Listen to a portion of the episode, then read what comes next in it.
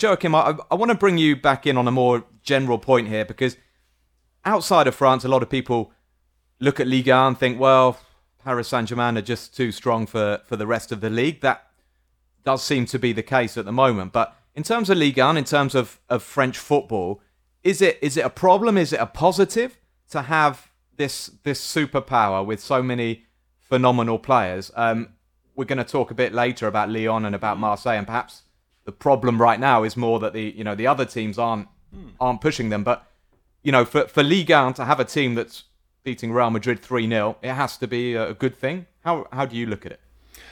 Um, yeah, but for, so far, you know, the there's the only we only had uh, one Champions League game, but we we can see that it was a totally different Paris Saint Germain with uh, playing Real Madrid and playing the the Ligue 1 team. Probably because the attitude of Real Madrid was different. You know, they were not so defensive. They tried to play, so there was more space for uh, uh for Paris.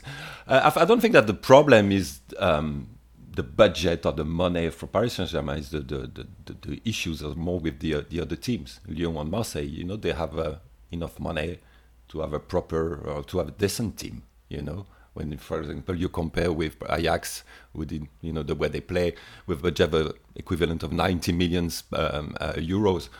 Uh, Lyon probably got something like 250 or 300. Uh, Marseille, Monaco between 100 and 200. So it's more, much more about um, what the others are doing, the management, coaches, what are the objective.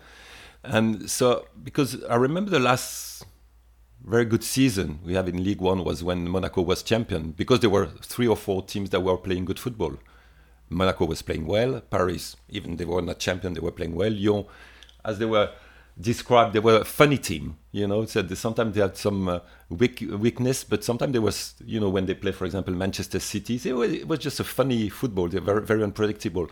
So you had the when you had season like that you know it's very uh, uh, it's uh, it's it's ex- exciting. The problem is more um, continuity you know. It's like uh, in france most of the time like uh, uh, you have coaches they stay like for two years and they fail and then it's another one mm. and uh, you have to rebuild everything the some players were sold it's like it, it seems like a, every two years it's a, a, cycle and they have to start from scratch zero so you, you, don't, really see maybe Angers maybe we're going to speak about it uh, uh, later. But there's some continuity. There's the right person at the right place with the coach, with the sports director, with the president. Everybody, everybody does what he's supposed to do you know there's no interferences interference oh la la, interferences sorry.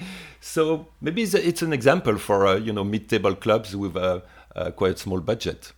Yeah it's interesting. And you look at you know marseille and lyon are, are starting new eras aren't they with with new coaches? And and it is going to take time.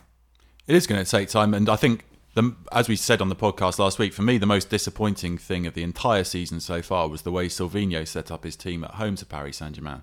Lyon should be taking on Paris Saint Germain, particularly given that they'd already lost six league games this calendar year, and they didn't.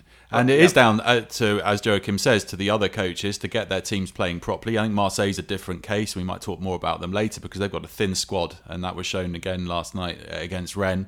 Um, in terms of continuity, and Thierry Laurey at Strasbourg is now Strasbourg's longest ever serving coach. He's gone past a thousand days. He's done even longer than Gilbert Gress, who uh, won their only League and title at the end of the 1970s. So it is important to give uh, coaches time, but it's also very difficult to retain the players because those 50 million euro offers come in from the Premier League or from La Liga, and they're very hard to resist.